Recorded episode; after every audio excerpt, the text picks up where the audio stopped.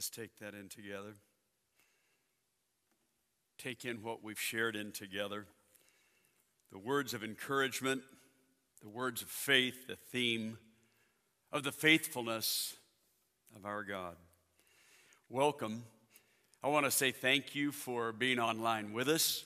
I want to thank you, say thank you out loud again to our amazing tech team, to all the people that are participating in helping this worship happen, to our praise teams, uh, to our adult discipleship minister, Adam Paw, to all of you who are making this possible and continuing to live out the mission of God, I want to say thank you.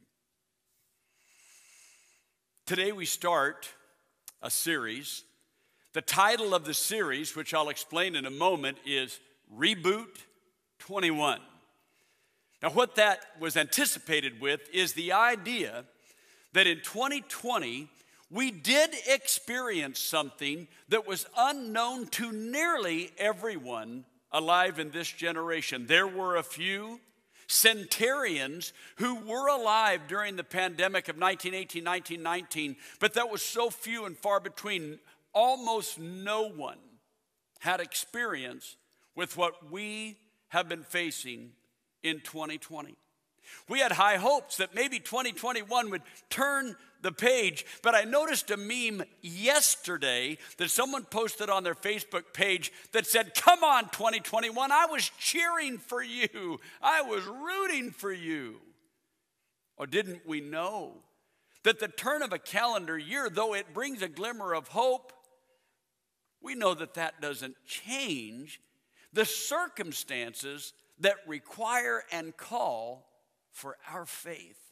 So I believe with all my heart that the Holy Spirit ordered our steps and called us months ago into a study starting today in the book of James to reboot our faith. But I want you to think with me for a moment about words. Words. We know they're important. Sometimes our words, they're like wings. They give flight to our thoughts and our feelings. Other times, words fail us. And sometimes we fail words. In Scripture, I've chosen these three powerful passages that describe the power of words. Proverbs 18 21, the tongue has the power of life and death. Proverbs 25 and verse 11 like apples of gold in settings of silver is a word spoken rightly. Matthew 12, verse 33 through 37, Jesus teaches us about the power of words. But listen to his closing statement I tell you that everyone will have to give an account on the day of judgment for every empty word they have spoken. For by your words you will be acquitted, and by your words you will be condemned. I've lived in and through words my entire life. My parents believed that words mattered. They would often press us for clarification. They would firmly ask, What did you mean by that? They would often encourage us to take another run at our words. I can remember often hearing, If you don't have anything good to say, you're not trying hard enough. For the past several days, I have been searching for the right words to describe last Wednesday January 6th. To be transparent, I've been struggling for the last 10 months to find words. Just one week ago, I shared in the sermon that the Wall Street Journal had sent out to its readers a request send us words about 2020. Find a word to describe your experience. I shared those words with you just last week, but Wednesday night late, when I went back and took another look at those words, they seemed lifeless, incapable of capturing my feelings, my thoughts, my emotions. I want you to take a moment and think of what words you would describe, use to describe the conversations you've been in, the reactions you've had, the feelings and thoughts that you've been processing. Think about the conversations you've had in your own mind, the conversations you've had with others, descriptions you've heard on the news or read on social media. What would some of those words be? In fact, right now, if you're online with this, put it in the chat. What word or words would you use to describe your feelings? I'm going to list some anger, frustration, scared, fearful, traumatized, terror, vicious, vile, hurtful, harmful, depraved, incomprehensible, disbelief, disgusting, shocking. Not surprised? I told you this would happen. I can believe this. What is happening?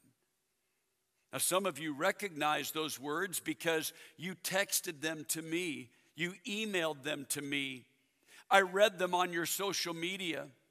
And if I compiled the whole list, what we would begin to discover is, is that some of the words we share in common, and this is an important point that some of the words we would use to describe what we saw and what we're feeling in the days since January the 6th, it, they would overlap. And it seems to give us some sense that we can connect with each other.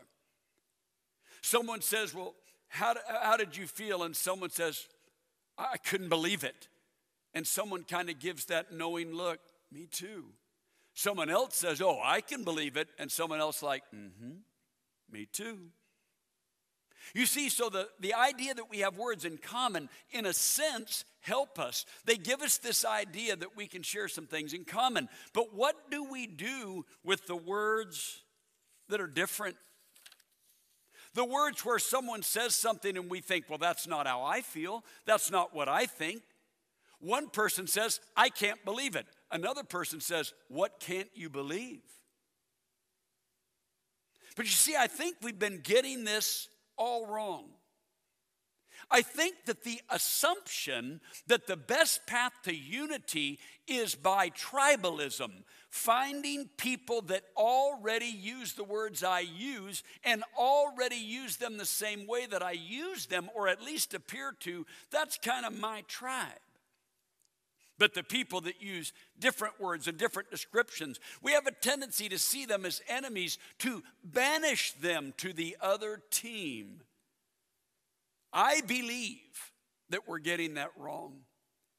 Because it's not just in the words we share in common that we can find bridges to one another. It's through the words we use that are different.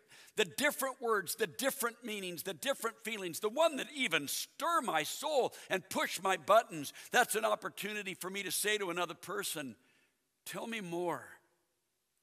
Tell me what you mean. Talk to me about your experiences, your feelings, the meaning those words have for you. Let them come to me. Let us sit together and learn each other, not just through what we have in common, but through what is different. I want us to explore this together in Scripture, but before we open the next text of Scripture, I want to say something to you about how I see my responsibility. 38 years ago, my wife and I, 37 years ago, my wife and I felt the call to ministry. We didn't know what it would mean. Neither one of us grew up in a minister's home. Her dad worked in the auto industry, my dad in the construction ministry. But both of our fathers and our mothers were very active in, in the church, very active in their life with Jesus. We both wondered, is this the path we should take? And we stepped out on it, having really no idea what it would mean. Over those now almost 38 years, there's been a lot of great times and there's been a lot of devastating times, but we wouldn't trade it for anything. I wouldn't go back and reverse the decision. I wouldn't take another path. But I've learned something about my responsibilities, and I'm going to describe it to you through two breeds of dogs. Yes, two breeds of dogs. You heard that right setters and pointers. Now, when you think about these two breeds of dogs, they are coveted, both of them, by hunters, specifically those who hunt birds, hunt fowl, because they both have a profound instinct. Now, the setters are interesting because what they do is they not only locate the bird or the fowl that the hunter is searching for, they retrieve it. The setters go and get it and they bring it back. And then together, hunter and dog together, they sit together with it. Over the course of ministry, I have participated in the collecting of experiences, the collecting of the hard times, the collecting of the good times. And then we sit with it, which is why I started today talking about words and asking us to sit with each other with those words, those feelings, and those experiences. A pointer is different. Yes, it's still a bird dog, but a pointer does not retrieve. A pointer with its body says, What you're looking for is over there, you go get it. They don't retrieve. They say, This one's on you. If you want it, you'll have to go get it. And I also have that responsibility to call us all off the couch, away from the news, off of social media, and point us to God. Point us to Scripture and say, It's over there. If you want it, you go get it. Because that is my responsibility and yours. This is not the time to have the news, a favorite political pundit, or a social media influencer colonize you to their benefit and bidding. This is an opportunity to eagerly receive the Word of God and together with love explore the meaning of Scripture. So I want you to notice with me a scripture with which you may or may not be familiar, but I promise you, a lot of you are going to feel like me. This scripture has dominated my Christian life. This comes out of Acts chapter 17, beginning in verse 1. When Paul and his companions had passed through Amphipolis and Apollonia, they came to Thessalonica, where there was a Jewish synagogue. As was his custom, Paul went into the synagogue, and for three Sabbath days he reasoned with them from the scriptures, explaining and proving that the Messiah had to suffer and rise from the dead. This Jesus I am proclaiming to you is the Messiah, he said. Well, some of the Jews were persuaded and joined Paul and Silas, as did a large number of God fearing Greeks and quite a few prominent women. But other Jews were jealous. So they rounded up some bad characters from the marketplace, formed a mob, and started a riot in the city. They rushed to Jason's house in search of Paul and Silas in order to bring them out to the crowd. But they did not find them, and they, so they dragged out Jason and some of the other believers before the city officials, shouting, these men who have caused trouble all over the world have now come here, and Jason has welcomed them into his house. They are all defying Caesar's decrees, saying that there's another king, one called Jesus. When they heard this, the crowd and the city officials were thrown into turmoil, and they made Jason and the others post bond, and they let them go. As soon as it was night, the believers sent Paul and Silas away to Berea. And on arriving there, they went to the Jewish synagogue. Now, the Berean Jews were of more noble character than those in Thessalonica, for they received the message with great eagerness and examined the scriptures every day to see if what Paul said was true. As a result, many of them believed as did also a number of prominent Greek women and many Greek men. Now, it's not lost on us that Scripture, inspired by God, is so powerful, so relevant, so meaningful that words we've heard over the last few days are emerging into our hearts right out of Scripture. That scenes that we now can imagine through our own mind's eye were happening then and happening now. And the Holy Spirit said, Let's tell the truth. Let's tell what happened. Let's choose divinely appointed words to explain exactly what happened. I, in my responsibility, am pointing you to the Word of God to listen carefully for the direction that God wants us to take. Now, I have a question. How many of you from childhood knew something about the Bereans? you might have thought, I don't know who that is. You might have thought, hey, that's the name of a church downtown or down the road. Who are the Bereans? One thing we knew about them, though, and it was drilled into our spiritual DNA the Bereans were of more noble character than someone because they eagerly received the Word of God and daily examined the Scriptures to make sure that what Paul said was true. And we took that as our commission to examine Scripture to make sure we can discern truth. There are, however, four insights that I didn't hear enough about. I'm going to give them to you quickly.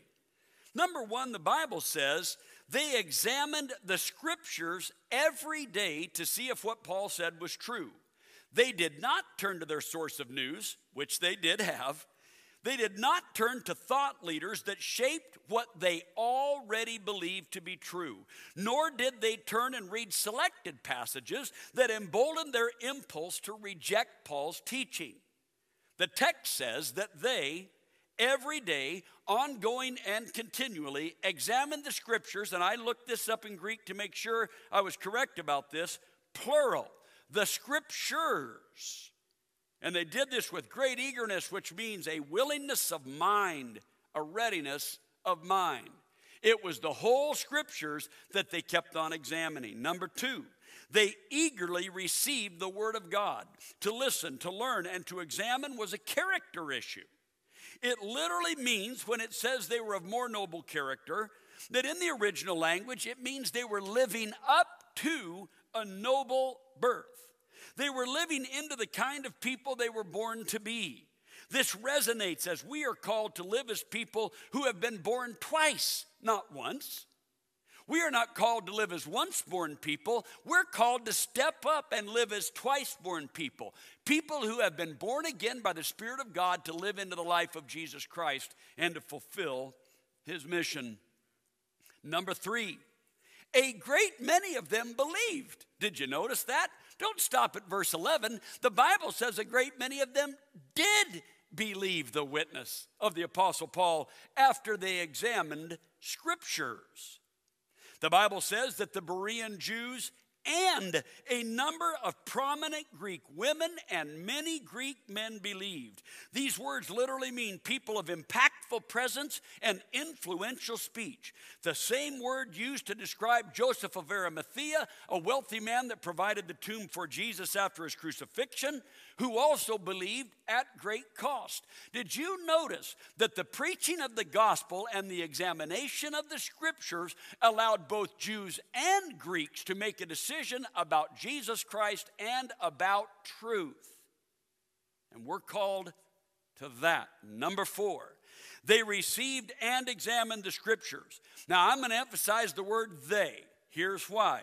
As my brother Stephen Maxwell will always challenge me to remember, that our conception in the Western world of individual study in isolation, in the presence of those whom we know already agree with us, that is not what they were called to do. That's not what they were doing. They lived in a communal culture and they studied and examined in conversation with each other, and that's the truth. If you were reading this in Greek, you would notice that it's also plural, that the study they did, they did together.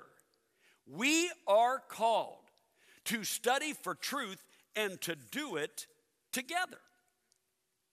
So when we turn to the book of James and we begin to read the first 18 verses, we might see some things that are familiar, we might see some things that are new, but what I want to challenge you to do in 2021 is be a part of a small group where you study it together. You could do it right after our worship. Today we have two classes, one from Habakkuk and one studying James. The one that starts the one that studies James being led by T and Kevin Buckner, that will actually be an opportunity for you in community to study the truth of James chapter 1 verses 1 through 18. Now, when you read James 1 through uh, uh 1, 1 through 18, you're going to see words that are familiar and make sense. James sends this letter to those that are scattered. They're not together. You're like, whoa, well, that's us. Yes. James sends that letter to people that are facing trials of many kinds. You say, Amen. They're facing testing. You're like, Yes. They're drowning in temptation. You're like, Can we say that?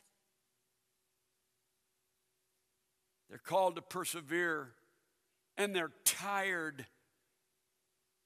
You say, well, man, that sounds like perfect for me. Yeah, yeah. We can find bridges of connectivity through words that are common to both of us, James and us. But there's a word, there's a word James drops on us that doesn't seem to fit. The word that says, consider it pure joy. You say, Well, I didn't put that in the chat. I didn't use that to describe a lifetime experiences. I didn't use it to describe the last 10 months, and I didn't use, it to describe the last few days. Joy didn't show up in the chat. Trials, temptations, frustrations, anger, all of that filled my thoughts. And James says, I get it. I'm not minimizing that that is there. All I'm saying is, is that you're going to need something to navigate it. The joy of the Lord is our strength, Nehemiah told the people of Israel, and it echoes into our time today. We know we need strength. Nehemiah says you'll find it in joy. You say, but I can't find joy. And James says you'll find it through faith. We need a reboot of faith because that's the only way that joy somehow makes sense in our circumstances is through faith. So here's what I want to challenge you to do as we join this study, Reboot 21, I want you to read the book of James every week for the next 10 weeks. I want you to read it and read it in community. I want you in a small group. I want you studying it in community so you, together with other voices, hear not only what you have in common, but are able to live into the voices that are different. What I'm asking you to do is to put the Word of God and your faith in God first. That that is a higher priority in time and the amount of headspace you give to any other voice. You give more to God and you give your best to God. That means that you might have to get off the couch, you might have to shut off the news, it means you stop scrolling through social media and you get into the Word of God in community with others and with others who use words that are different than yours to describe these times.